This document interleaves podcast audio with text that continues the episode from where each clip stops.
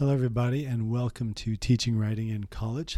I'm Tom Skeen, and the driving question is How can instructors in higher education leverage theory, science, pedagogy, and craft most effectively to help their learners with writing? And so today, uh, I'd like to just follow up on a previous episode where it was about using practice to short circuit AI, artificial intelligence. And so, uh, one of the reasons why I thought practice was important is simply that helping students with writing means providing them with a skill set that they can internalize rather than providing them with a linear path from, a, from an assignment to a grade. Where the linear path sometimes I think can be where students might want to use AI for academic dishonesty. And the idea is that we need to help them practice a lot of little skills that can really benefit them over time because that's where uh, the learning is going to be for them. So keeping them focused on those skills can be really important. Excuse me. Just uh, some brief scholarship on practice. One of my favorite books uh, about uh, learning is "Why Don't Students Like School" by Daniel T. Willingham. One of the thing he said, one of the things he says in there when he covers practice is that it's virtually impossible to become proficient at a mental task without extended practice. And one of the main reasons that he gives for that is that practice aids long term memory, and that frees up working memory.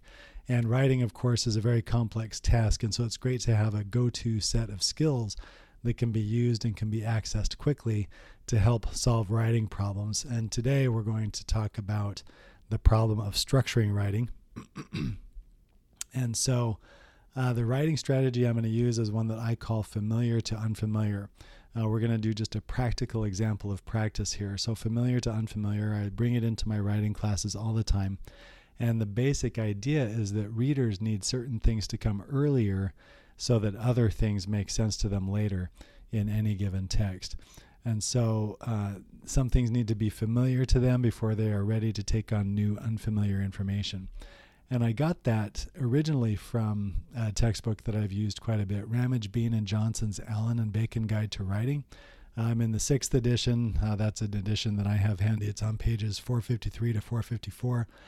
And uh, I think it comes from Kenneth Burke. Uh, they got uh, part of their idea there from just this principle from Kenneth Burke. A work has form insofar as one part of it leads a reader to anticipate another part to be gratified by the sequence. And so uh, that idea that there is uh, some kind of anticipation and then fulfillment when a reader is moving through a text. And if they they anticipate something and then is not fulfilled, that's where they start to feel like the flow has been disrupted. And so uh, that's from Kenneth Burke. Um, there's I've got another sample that I that I remember uh, Ramage Bean and Johnson got uh, this idea. They called it old to new. I should have put that on the slide, but old to new in their textbooks. And I changed the wording just a little bit because I felt like it was going to help students remember it a little bit more familiar to unfamiliar. Readers have to be familiar with some information before unfamiliar information makes sense later. So I changed the, the name of it a little bit. But uh, there's lots of practice material. I just wanted to kind of go through some that um, I have collected and used over the years. And so I have a folder that I've set aside uh, on my computer here with a bunch of things that I like to use. And so one I used recently, um, a few weeks ago, uh, one that I, I use to introduce familiar to unfamiliar sometimes comes from uh, a cartoon by Calvin and Hobbes. And so if I get down here just a little bit, it's going to be right here. Okay, so I start by giving them some group practice. And I just ask, what is wrong with this cartoon? It's a Calvin and Hobbes cartoon that I have cut up and I have scrambled the order. And I got it from uh, this source here. It's one of uh, Bill Watterson's books uh, from Calvin and Hobbes. And so uh, when I do this, I ask students, well, first, what's wrong with it? And then I give them a a chance to show how they would fix it. I give them a chance to talk about that and show how they would fix it. And then on one slide, I uh, have just got the little dialogue. I've broken it down just to the dialogue, and I ask them just to reorder it so that we can have a, a conversation about it. Um, and they start to say things, you know, it looks like it's not in the right order, and uh, we wanted to rearrange it. Usually they will say, We wanted to put this one first. Maybe I will uh, just read the cartoon here for those who are listening. Uh, but um, here it goes. So Calvin says, Rawr, rawr, rawr. And Hobbes says, I don't know, you're lacking something, you're still lacking something tigerish. And then uh, Hobbes again, panache, that's it. Calvin says, wait, I've got some plastic vampire fangs I can put in. And in both of those, Calvin has some stri- some tiger stripes and stuff. And uh, then the third panel, um, Hobbes is actually painting the stripes on, and you can't see Calvin's face yet. Gee, I'm getting more like a tiger every minute, Calvin says. Hobbes says, Hold still while I draw some stripes. And then the next slide, four, How do I look? You can see Calvin with the stripes now. Hobbes says, It's some improvement. Excuse me.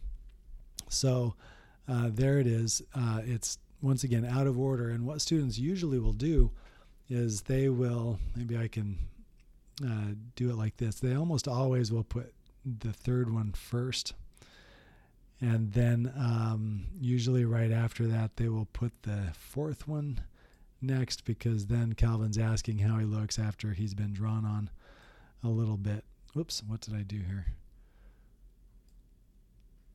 There we go. I grabbed the wrong one. And then they might put it in various orders, but uh, here's one that uh, is pretty common. Well, usually they come down to about one or two orders. I remember from my latest conversation with them about this a few weeks ago. So uh, they will put, gee, I'm getting more like a tiger every minute, where the drawing is happening, the painting on the face, the face painting. And then Calvin turns around, how do I look? It's some improvement. And then he starts to act like a tiger and he'll do the roaring, roar. And Hobbes will say, I don't know, I think you're still lacking something tigerish. And then Hobbes says again, panache, that's it. And uh, Calvin says, "Wait, I've got some plastic vampire fangs I can put in." And so here you can kind of see the punchline. You know, there's panache. They might ask sometimes what panache means, and then uh, the plastic vampire fangs are kind of the opposite of panache. And so that one makes a good punchline. That's funny. Uh, sometimes students will go for a little bit of sarcasm at the end, and so they might switch these last two up uh, so that it ends with, "I don't know, you're still lacking something tigerish." And they might say, well, it's because Calvin is uh, showing his teeth really in that one where he roars. He goes, roar. And Hobbes says, I don't know, you're still lacking something tigerish. And so I'll have students say that that's a good punchline because that one also is a little bit on the sarcastic side and also uh, Calvin mentioned the vampire fangs in this particular in the in one of the slides and then when he's really kind of showing his teeth and he's doing a growl you can really see the teeth. And so maybe the artist, Bill Watterson, meant for those to be the vampire fangs. And so um, there's a little, I really like this one because there's a little bit of ambiguity there at the end. Usually they don't have questions about the first two slides and they say, yeah, those are the first two. Um, and then the last two, there's some variation in what they decide to put as the third and fourth slide. And the reason why I like that is because uh, they learn about organizing writing, but then they also have to make the decision themselves and they have to decide. Uh, and uh, both of them, there are reasons where you could say that uh, one fits or the other fits at the end, but uh, they have to decide. That's really important. Uh, for the tool because familiar to unfamiliar when you're structuring writing often depending on the genre that can really be a task that the writer has to take care of they have to do on their own and so i like to see folks apply that in there. And so I give them that one. Uh, they did that one together. I talk about familiar to unfamiliar. I have a little graphical description of it uh, or depiction. Familiar is where you start, and it's kind of a zigzag, and then you can give them some unfamiliar information, the audience unfamiliar information. That information becomes familiar, then you give them more unfamiliar information, that becomes familiar, then you give them more unfamiliar information. And so I really like to just kind of show it that way as a brief lecture in there. And then I give them a chance to do it again individually with another cartoon. Oh, I let them see the original uh, a little bit more, and then we might talk about that. Then I let them do one individually. I've got another one that I cut, uh, have cut up as well. Let them do it again. So what I'm doing is I'm going through the I do, we do, you do uh, model a little bit. It's mostly we do, and then you do. So the group does it, and then the individual does it in this particular case. Um, but uh, then um, I also, at the end of this one, since we're going to do a rhetorical analysis in a few weeks, I start early by giving them a an outline of a rhetorical analysis. But here you can see I've scrambled it up. So I've got about nine items I told them that I want to see in the rhetorical analysis, and uh, it starts with uh, one conclusion, two analysis of arguments, three discuss, discussion of genre and the recurring occasion, four introduction, five discussion of the author's effectiveness, six analysis of style, seven analysis of impressions, eight analysis of their choice, a past tool they've learned from another class or a different one from English 105 because I'm giving them some tools along the way. Uh, nine, a summary of the artifact you chose. And so I have them uh, decipher that using familiar to unfamiliar. And um, I just want them to apply the tools. And then on the last one, just individually, I have them just do it again uh, so that everybody in the group, they can kind of solidify their decisions on their own with uh, the outline of the rhetorical analysis. And uh, something that uh, sometimes makes them uncomfortable and they want answers. You know, I did this a few weeks ago and they're still asking me, well, what outline would you use? Dr. Skeen, and I just tell them, you know, the one most important answer I think in the course in English 105 is use the tools.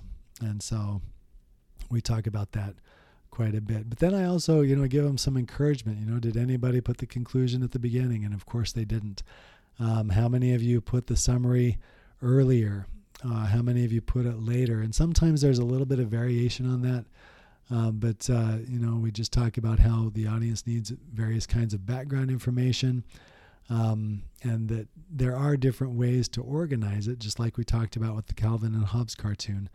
And uh, there are going to be good reasons for putting certain things in certain places.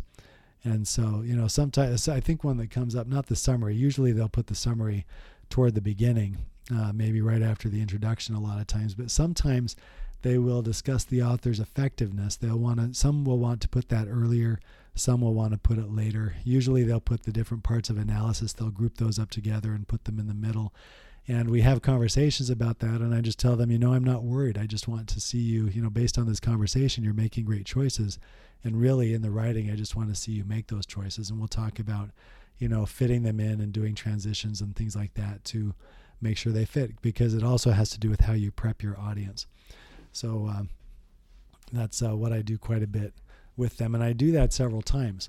Um, it, just with this outline. So um, if we go to some of my other um, slides about familiar to unfamiliar, I've got a bunch of them here.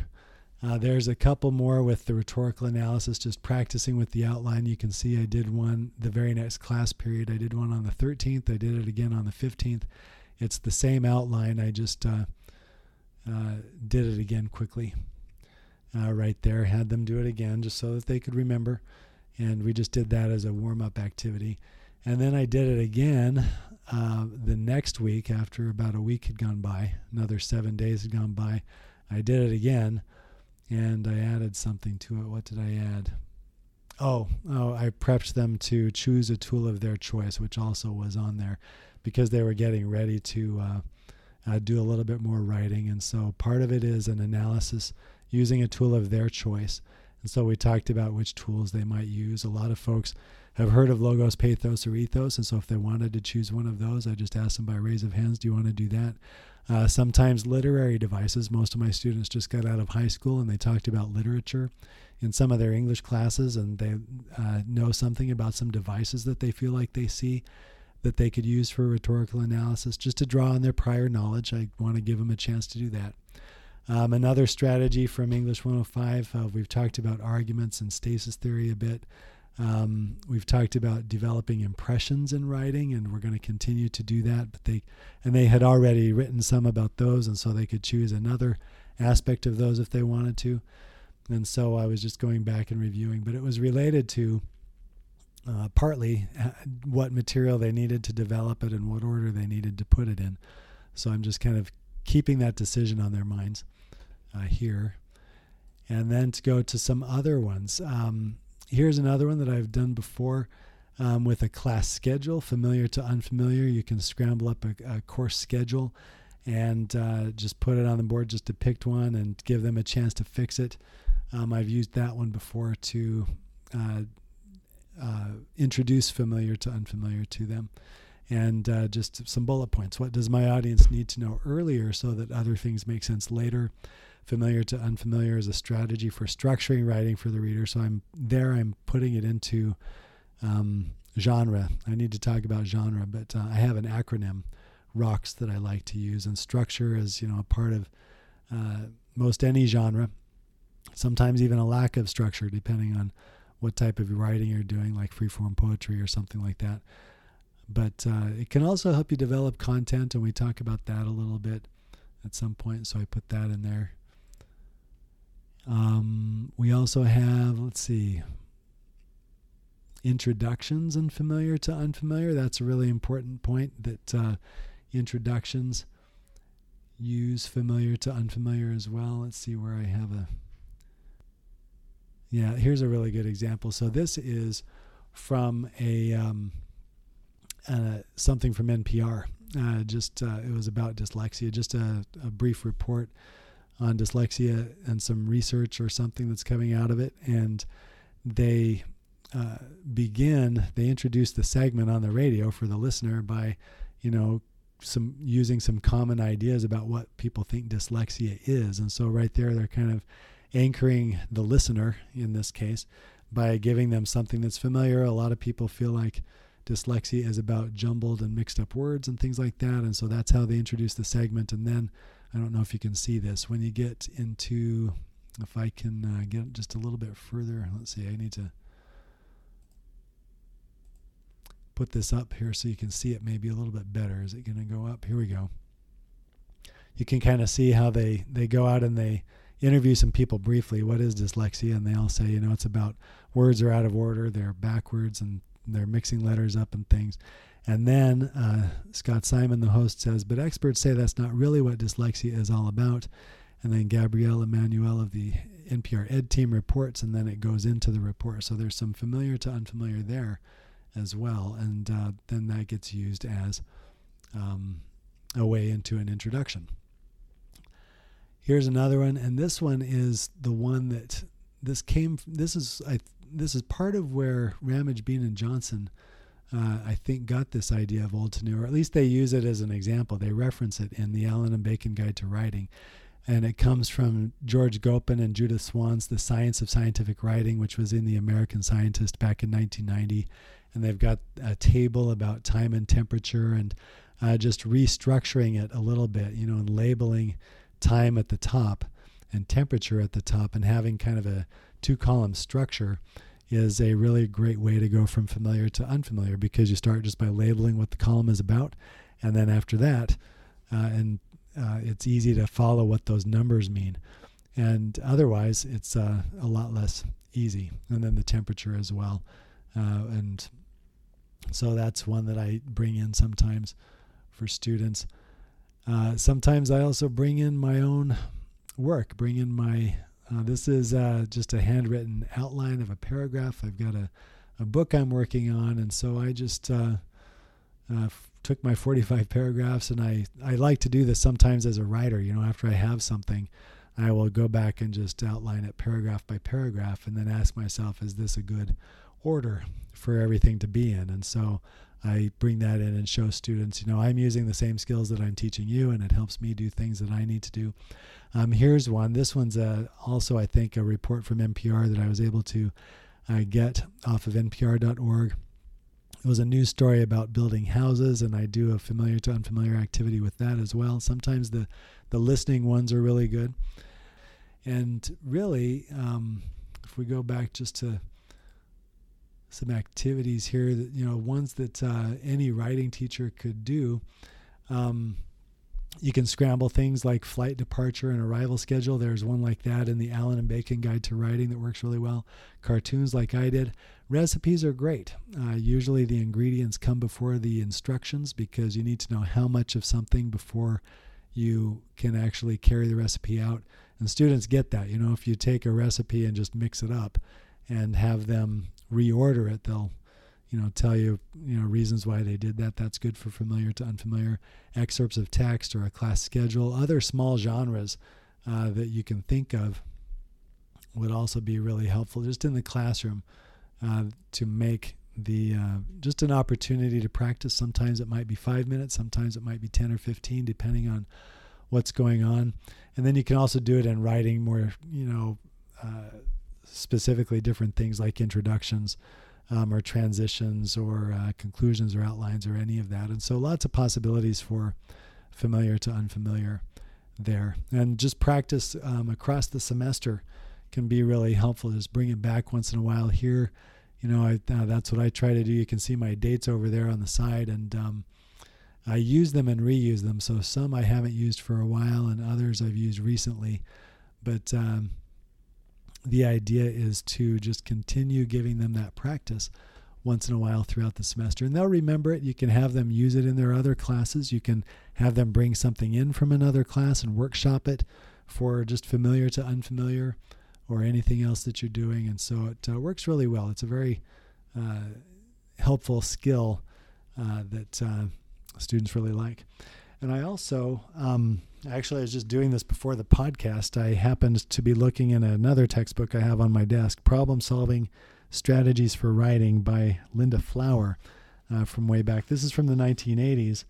And I've been uh, just kind of browsing through it a little bit because I'm interested in cognition. And uh, that's uh, this textbook kind of comes from that uh, mindset, that idea that uh, writing strategies have to help readers cognitively. That's a little bit about what it's about. And there's a section in there about audience and readers.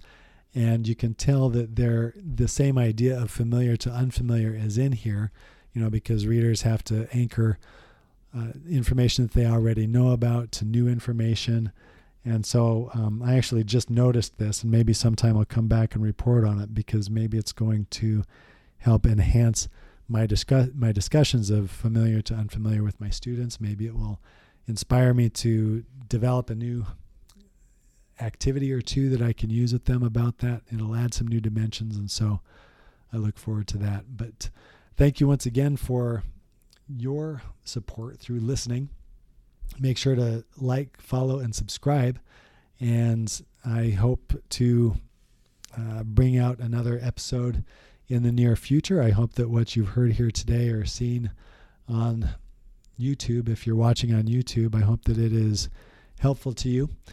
And always, I would love to hear from listeners as well. I'm available at teachingwritingincollege at gmail.com, and I appreciate any comments that you have to provide. So, thank you so much.